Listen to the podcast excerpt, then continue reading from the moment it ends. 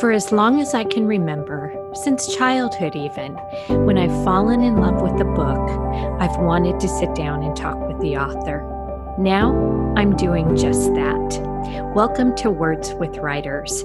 I'm your host, Ginny L. I'm an award winning, best selling author, and I'm talking to authors about the writing craft, the writing life, and the books you love. Thanks for joining us. If you're listening for the first time, I'm Ginny L. Yttrup, the host of the Words for Writers podcast. I'm a Christy Award winning novelist. My debut novel, Words, was a double finalist for the Christy Award, the highest honor for Christian fiction, and it won the Christy for the best first novel. This year marks the 10th anniversary of Words publication. I've written six additional novels since then, including my award winning novel Invisible, the first book in the Mendocino Village series. I also work as a writing coach and as a developmental editor for both fiction and memoir projects. And I serve on the board for West Coast Christian Writers, a nonprofit organization that encourages and educates writers through conferences and community. Um, I am going to share with you a piece of my own writing story today. And as you listen to that, you will understand why conferences, writers' conferences, are such an important piece of my life and why I so value supporting an organization who serves writers through conferences. So, how did I get to where I am as a writer? That's a question I'm often asked by coaching clients and readers alike. So, I thought I'd share some of that with you today. My hope is that my own story will encourage you wherever you are on your own writing uh, journey because it's an encouraging story. I didn't really have what it takes to become a writer. Um, in fact, I was sorely underqualified when I first began writing. Uh, you might expect that an award winning novelist graduated with a degree in English and went on to earn an MFA in creative writing. But that is not my story, not even close. Uh, in fact, I barely graduated from high school, and I mean barely. And then, because most of my friends were going off to college and I had no sense of direction, had no idea what to do, I signed up for a full load of courses at the lo- local junior college. One of those classes was English 1A. I loved to read. Reading had been uh, my life source throughout much of my childhood and my teenage years. And besides art, English was the only thing that sort of even interested me. But before I was accepted into English 1A, I had to take an English placement test, which I failed miserably. Um, so I ended up in what we used to call bonehead English. And by the way, I hope they no longer call it that because trust me, that does, is not helpful to students.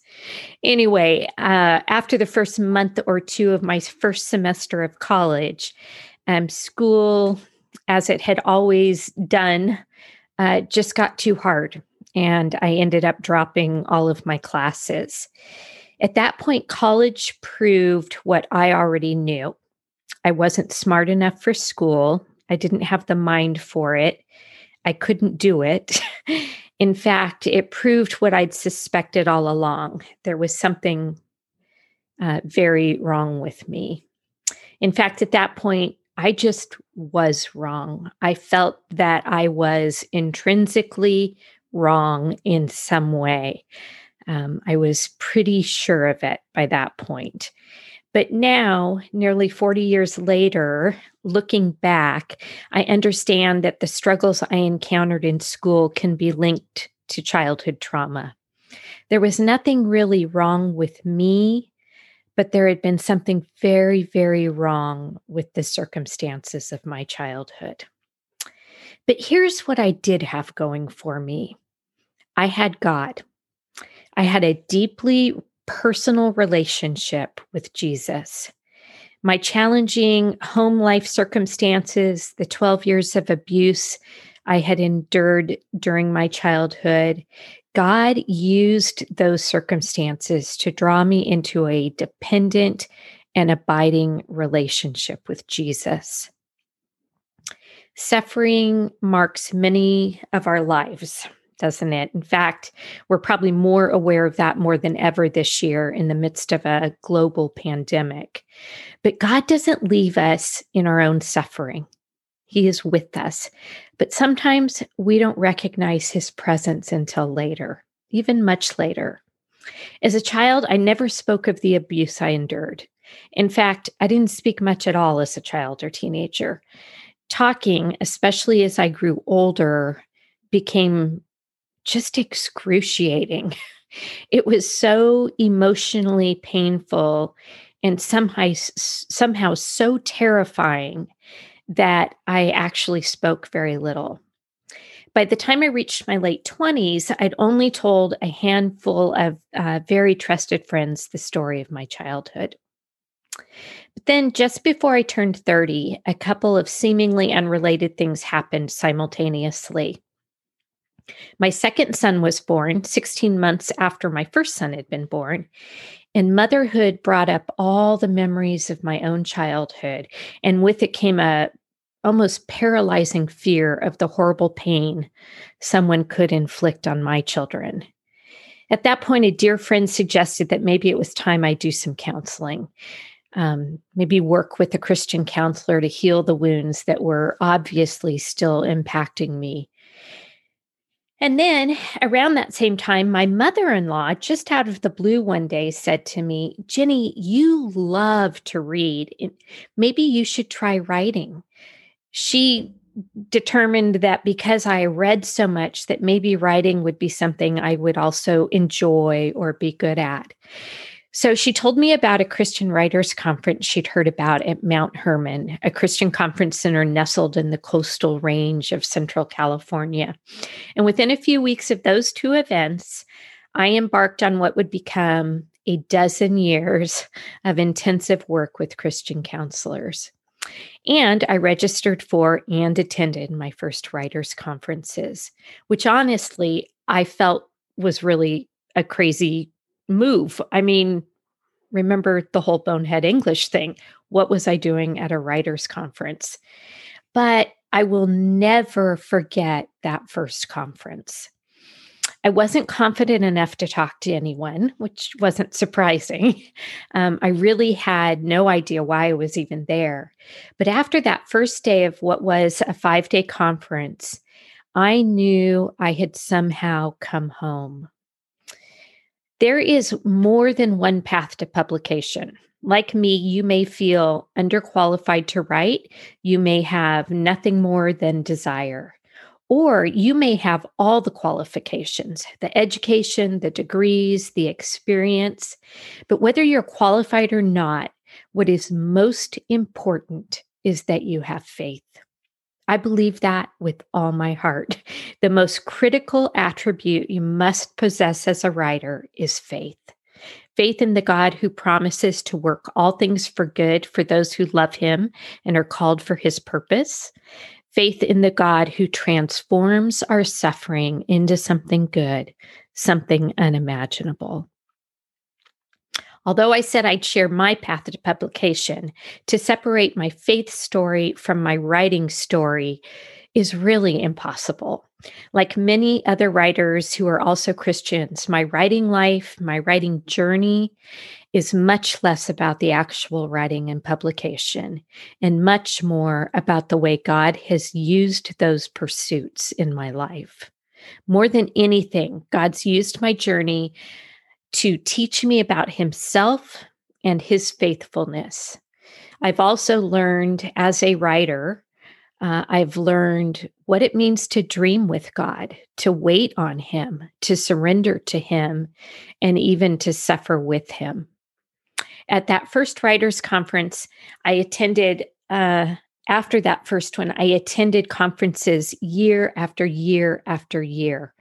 Uh, it became an annual tradition for me and something that I looked forward to all year long. At the second writers' conference I attended, Uh, this one was held in Glorieta, New Mexico. Um, after several sleepless nights, for whatever reason, I couldn't sleep that week. I got up one night and very carefully, not to disturb my roommate, I pulled out my Bible and began reading and praying. During that night, during that time of prayer and that time with God, I sensed what I thought, or I don't know, what I felt sure of at the time was God speaking to my soul. But what he said made absolutely no sense to me. um, what I thought I heard uh, was that I was supposed to interest, introduce myself to a specific editor during the conference. And what I thought God said was, I needed to meet her because someday I would work with her. But she was a fiction editor, and I had no intention of ever writing fiction. So it really made no sense to me. But the next morning, the thought was so persistent that I was supposed to introduce myself to this editor that to ignore it felt like like it would be complete disobedience to God.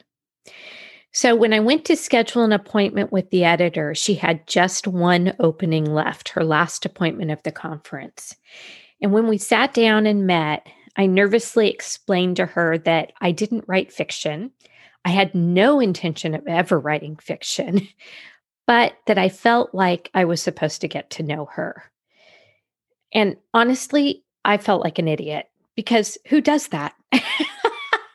and I didn't want to pull the God card and tell her that God had talked to me in the middle of the night. So I just sort of bumbled my way through uh, the conversation. And amazingly, for whatever reason, uh, she very graciously said, Sure, let's get to know each other. So, over the course of the next 15 years, we developed a wonderful friendship, a friendship that had nothing to do with writing. Uh, we rarely talked about writing. Uh, we discovered we shared other things in common. And eventually, I gave up trying to figure out uh, what it was I had actually heard from God that night. In fact, I wondered if I'd heard from Him at all. Um, and instead, I just enjoyed a friendship. Also, during those years, I worked very hard to hone my writing craft, uh, solely focused on nonfiction. While I was a very poor student in a traditional school setting, I discovered I was an excellent student when left to my own devices. I read craft books voraciously and I wrote pieces over and over and over again until I felt like I had um, almost perfected my craft, or as much as I was able to at the time. Because of all my years of reading, I had developed sort of an intuitive sense of what was well written and what wasn't. And so eventually I braved submitting work for critique and then began submitting articles to magazines and developed book proposals and sam- sample chapters to submit to agents and editors. And with those submissions came rejections. Most writers' story. Uh, I received rejection after rejection after rejection after rejection. Uh, in the meantime, I continued my counseling work and began to make real changes in my life as a result of the healing God was doing. Um, finally, maybe 10 years after that first writers' conference, I received something other than a rejection. 10 years. Uh, I pitched an article to a magazine editor while sitting under a redwood tree on the grounds of uh, the Mount Hermon uh, Conference Center. And I ended up selling that article to Discipleship Journal magazine, one of my p- favorite publications at the time. When I received that first check in the mail and held that magazine in my hands, all the work and all the rejections felt like they'd been worth it. I'd accomplished a major goal that I'd set for myself. And I was fairly certain then that the article was just the beginning of my publishing career. I felt like I was finally, it was all finally going to pay off. Soon I was writing a quarterly column for a de- denominational magazine, and I had several devotions published in various places. But a book contract remained elusive. I continued to create proposals and write sample chapters, and I continued to submit to editors and agents only to continue receiving rejections. Finally, after one especially crushing rejection from an editor during a conference who said some very unkind and uncalled for things, um, I was just done. I just could not do it anymore. I left the conference that evening after that final rejection, and I went back to my cabin. And long story short, I I gave up. I just felt done. I I had put so much work and so much effort and so many years into honing my craft and pursuing publication that I just couldn't do it anymore. And so I told God I was done. And not necessarily done with writing, but done seeking publication. I I determined that I would write for God as an act of worship and nothing more. And that's what I did for quite some time. Probably uh, two or three more years went by. But during that time, I also began praying about what God wanted me to write. Was there a specific project he wanted me to focus on? I was no longer focused on publishing, but I still wanted to learn. I wanted to continue improving my craft, and I wanted to write something that would honor God. I felt like writing was a gift, one God had given me, and I couldn't let it go nor did I sense God was asking me to let it go. But I also wasn't sure what to do with the gift at that point. So I kept praying. And then one hot summer morning, um, I slipped out of the house while everyone was still asleep.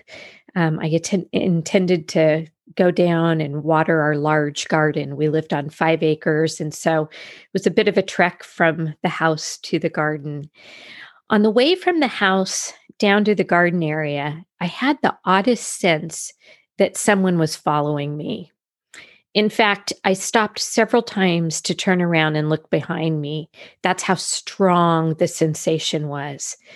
But each time I turned around, I was clearly alone. For the next few days, every morning as I'd leave the house to water the garden, I'd experience that same very strong sensation. Someone was following me. Finally, one morning, as I stood with the hose pointed at one of the garden boxes, a young girl, a child, sort of appeared to me. She was tiny, waif like, thin, pale, and clearly she needed care she didn't look like she was being taken care of. I knew she wasn't real. I knew she wasn't really there. And yet, she was there. it's still a very surreal experience that I can't honestly explain, but it felt very, very real. Anyway, that child, who, by the way, never said a word, followed me around for days and days until I was sure I was losing my mind. this felt like something very beyond uh, the imaginings of a creative mind. And then, as suddenly as she appeared, the reason for her appearance became clear to me she was a character, a fictional character. She had a story and she wanted me to write her story. I didn't know who she was. I didn't know what her story was. I just knew she was a character and she wanted me to write her story. But the problem was, I was a nonfiction writer. I knew nothing about writing fiction, and I didn't know what her story was until I did. It was her silence that finally gave it away, the fact that she never spoke. She was a child, much like me, a child who'd suffered unthinkable abuse, a child who'd been silenced by the trauma she endured. And then, once I knew her story, I lashed out at God. I had so much anger that I didn't know what to do with it. I had sought him, I'd asked him what he wanted me to write, and this was the story he'd given me. I told him no, no, in no uncertain terms. I would not write that story. I would not write her story ever, never, ever. Period. End of story, literally. Only, of course, it wasn't the end of the story. That child, that apparition, that fictional child, nagged and nagged at me until one day I finally begrudgingly sat down at my computer and typed the opening line of her story. That line was, I collect words. That story became my debut novel, Words. It took four years to write that child's story. And there was so much of my own emotion and experience woven into her story. It was fiction, absolutely. But without my own childhood experiences and without the intense and therapy that I'd gone through, the healing God had done in my own life, it's a story I never could have written, a story I don't believe God would have written through me. When I finally had enough of the story written to believe I could pull off writing a novel, I went back to the Mount Hermon Writers Conference one I'd been attending for 15 years by that time. And I submitted the novel proposal in sample chapters, this time to my dream agent, a woman who owned a respected literary agency. I was sure, I was sure, I was sure the, the agent would ask to meet with me. God had ordained this project. He'd made it clear that it was time to submit for publication again. And even though I'd fought him on writing this story, or maybe because it was the one project I hadn't wanted to write, I was sure this was the one that would finally reach publication. But when I received the proposal back through the conference submission system, I received yet another rejection. While the agent affirmed the story in my writing, she didn't think it would sell in the Christian marketplace. I was defeated totally. I returned home and did nothing with that manuscript for a full year. In fact, I didn't write at all that year. I thought I'd followed God obediently, at least eventually, and I was just at a loss. I didn't know what else to do. Then, just before the Mount Hermon conference came around again, I decided I'd submit the proposal one more time. I figured at that point I had nothing to lose and I had nothing else to submit. I hadn't written anything else that year. I was attending the conference anyway. It had become an annual annual tradition. So why not just toss it out there again? This time I sent it off before the conference and submitted it to Steve Laube. Steve was a former acquisitions editor for Bethany House who had rejected one of my nonfiction proposals many years before.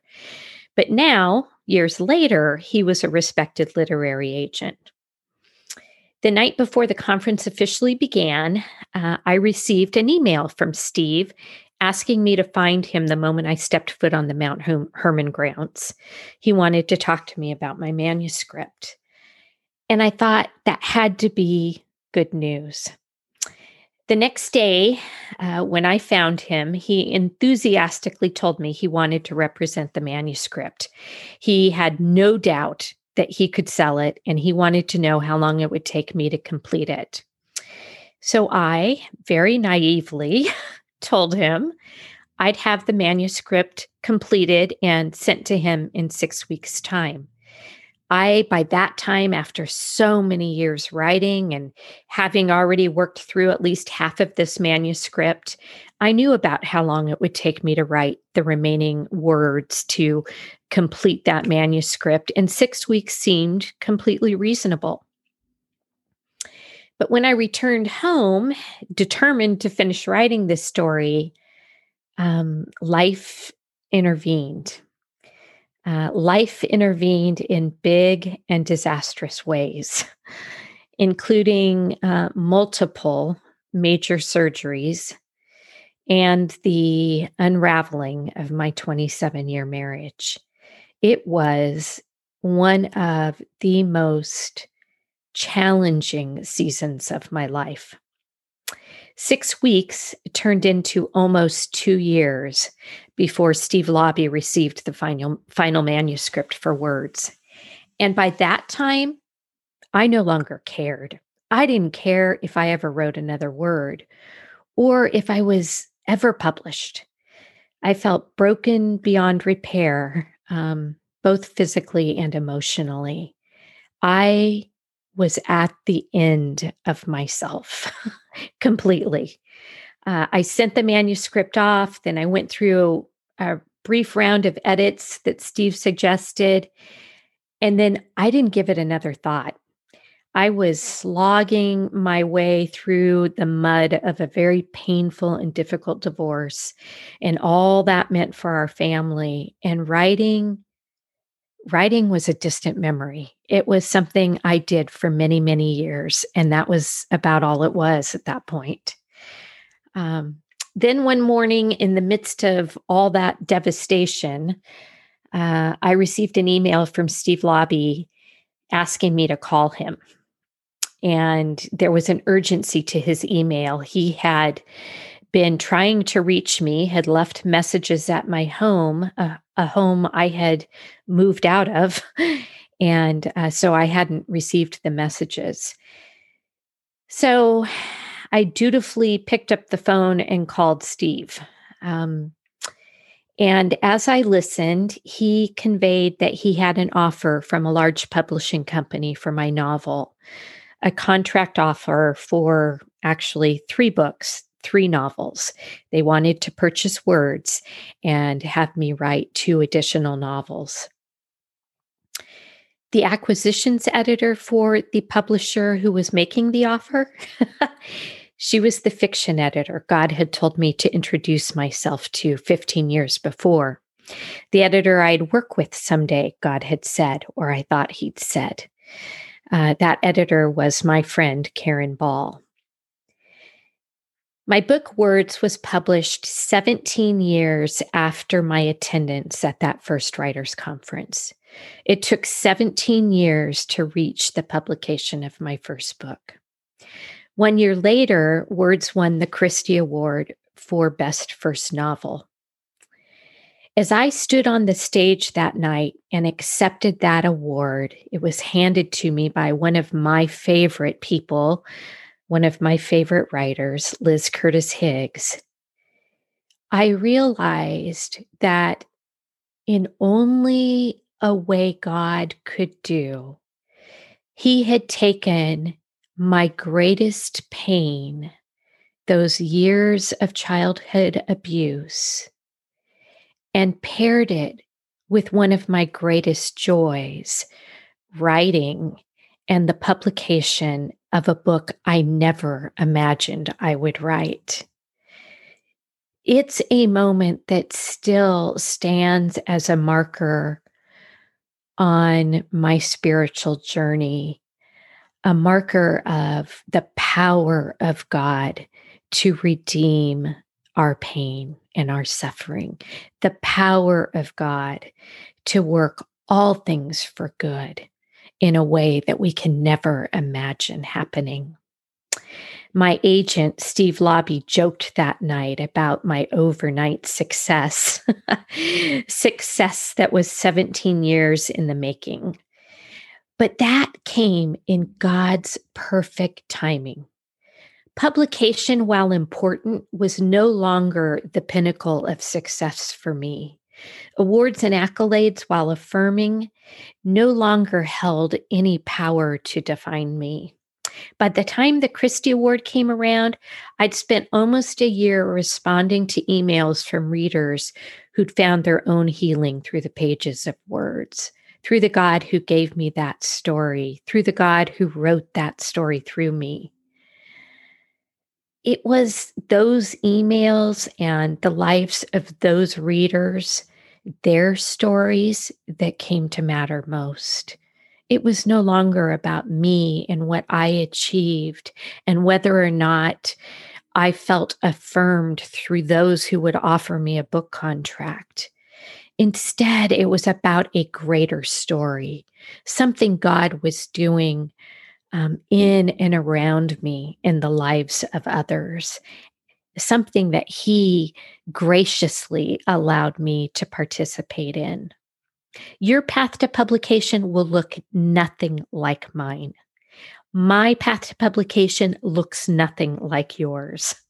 If you're looking toward publishing, you won't likely have to wait 17 years. There are so many options available to you now. But what I hope, what I pray will look similar is the way the pursuit leads you to Jesus. Hebrews 4:12 says that the word of God is alive and active, sharper than any double-edged sword. It penetrates even to dividing soul and spirit, joints and marrow. It judges the thoughts and attitudes of the heart. As you write words for others, steep yourself in God's word, allowing it to slay you to divide soul and spirit, joints and marrow, to reveal the attitudes of your heart. Let it transform you. Let God transform you.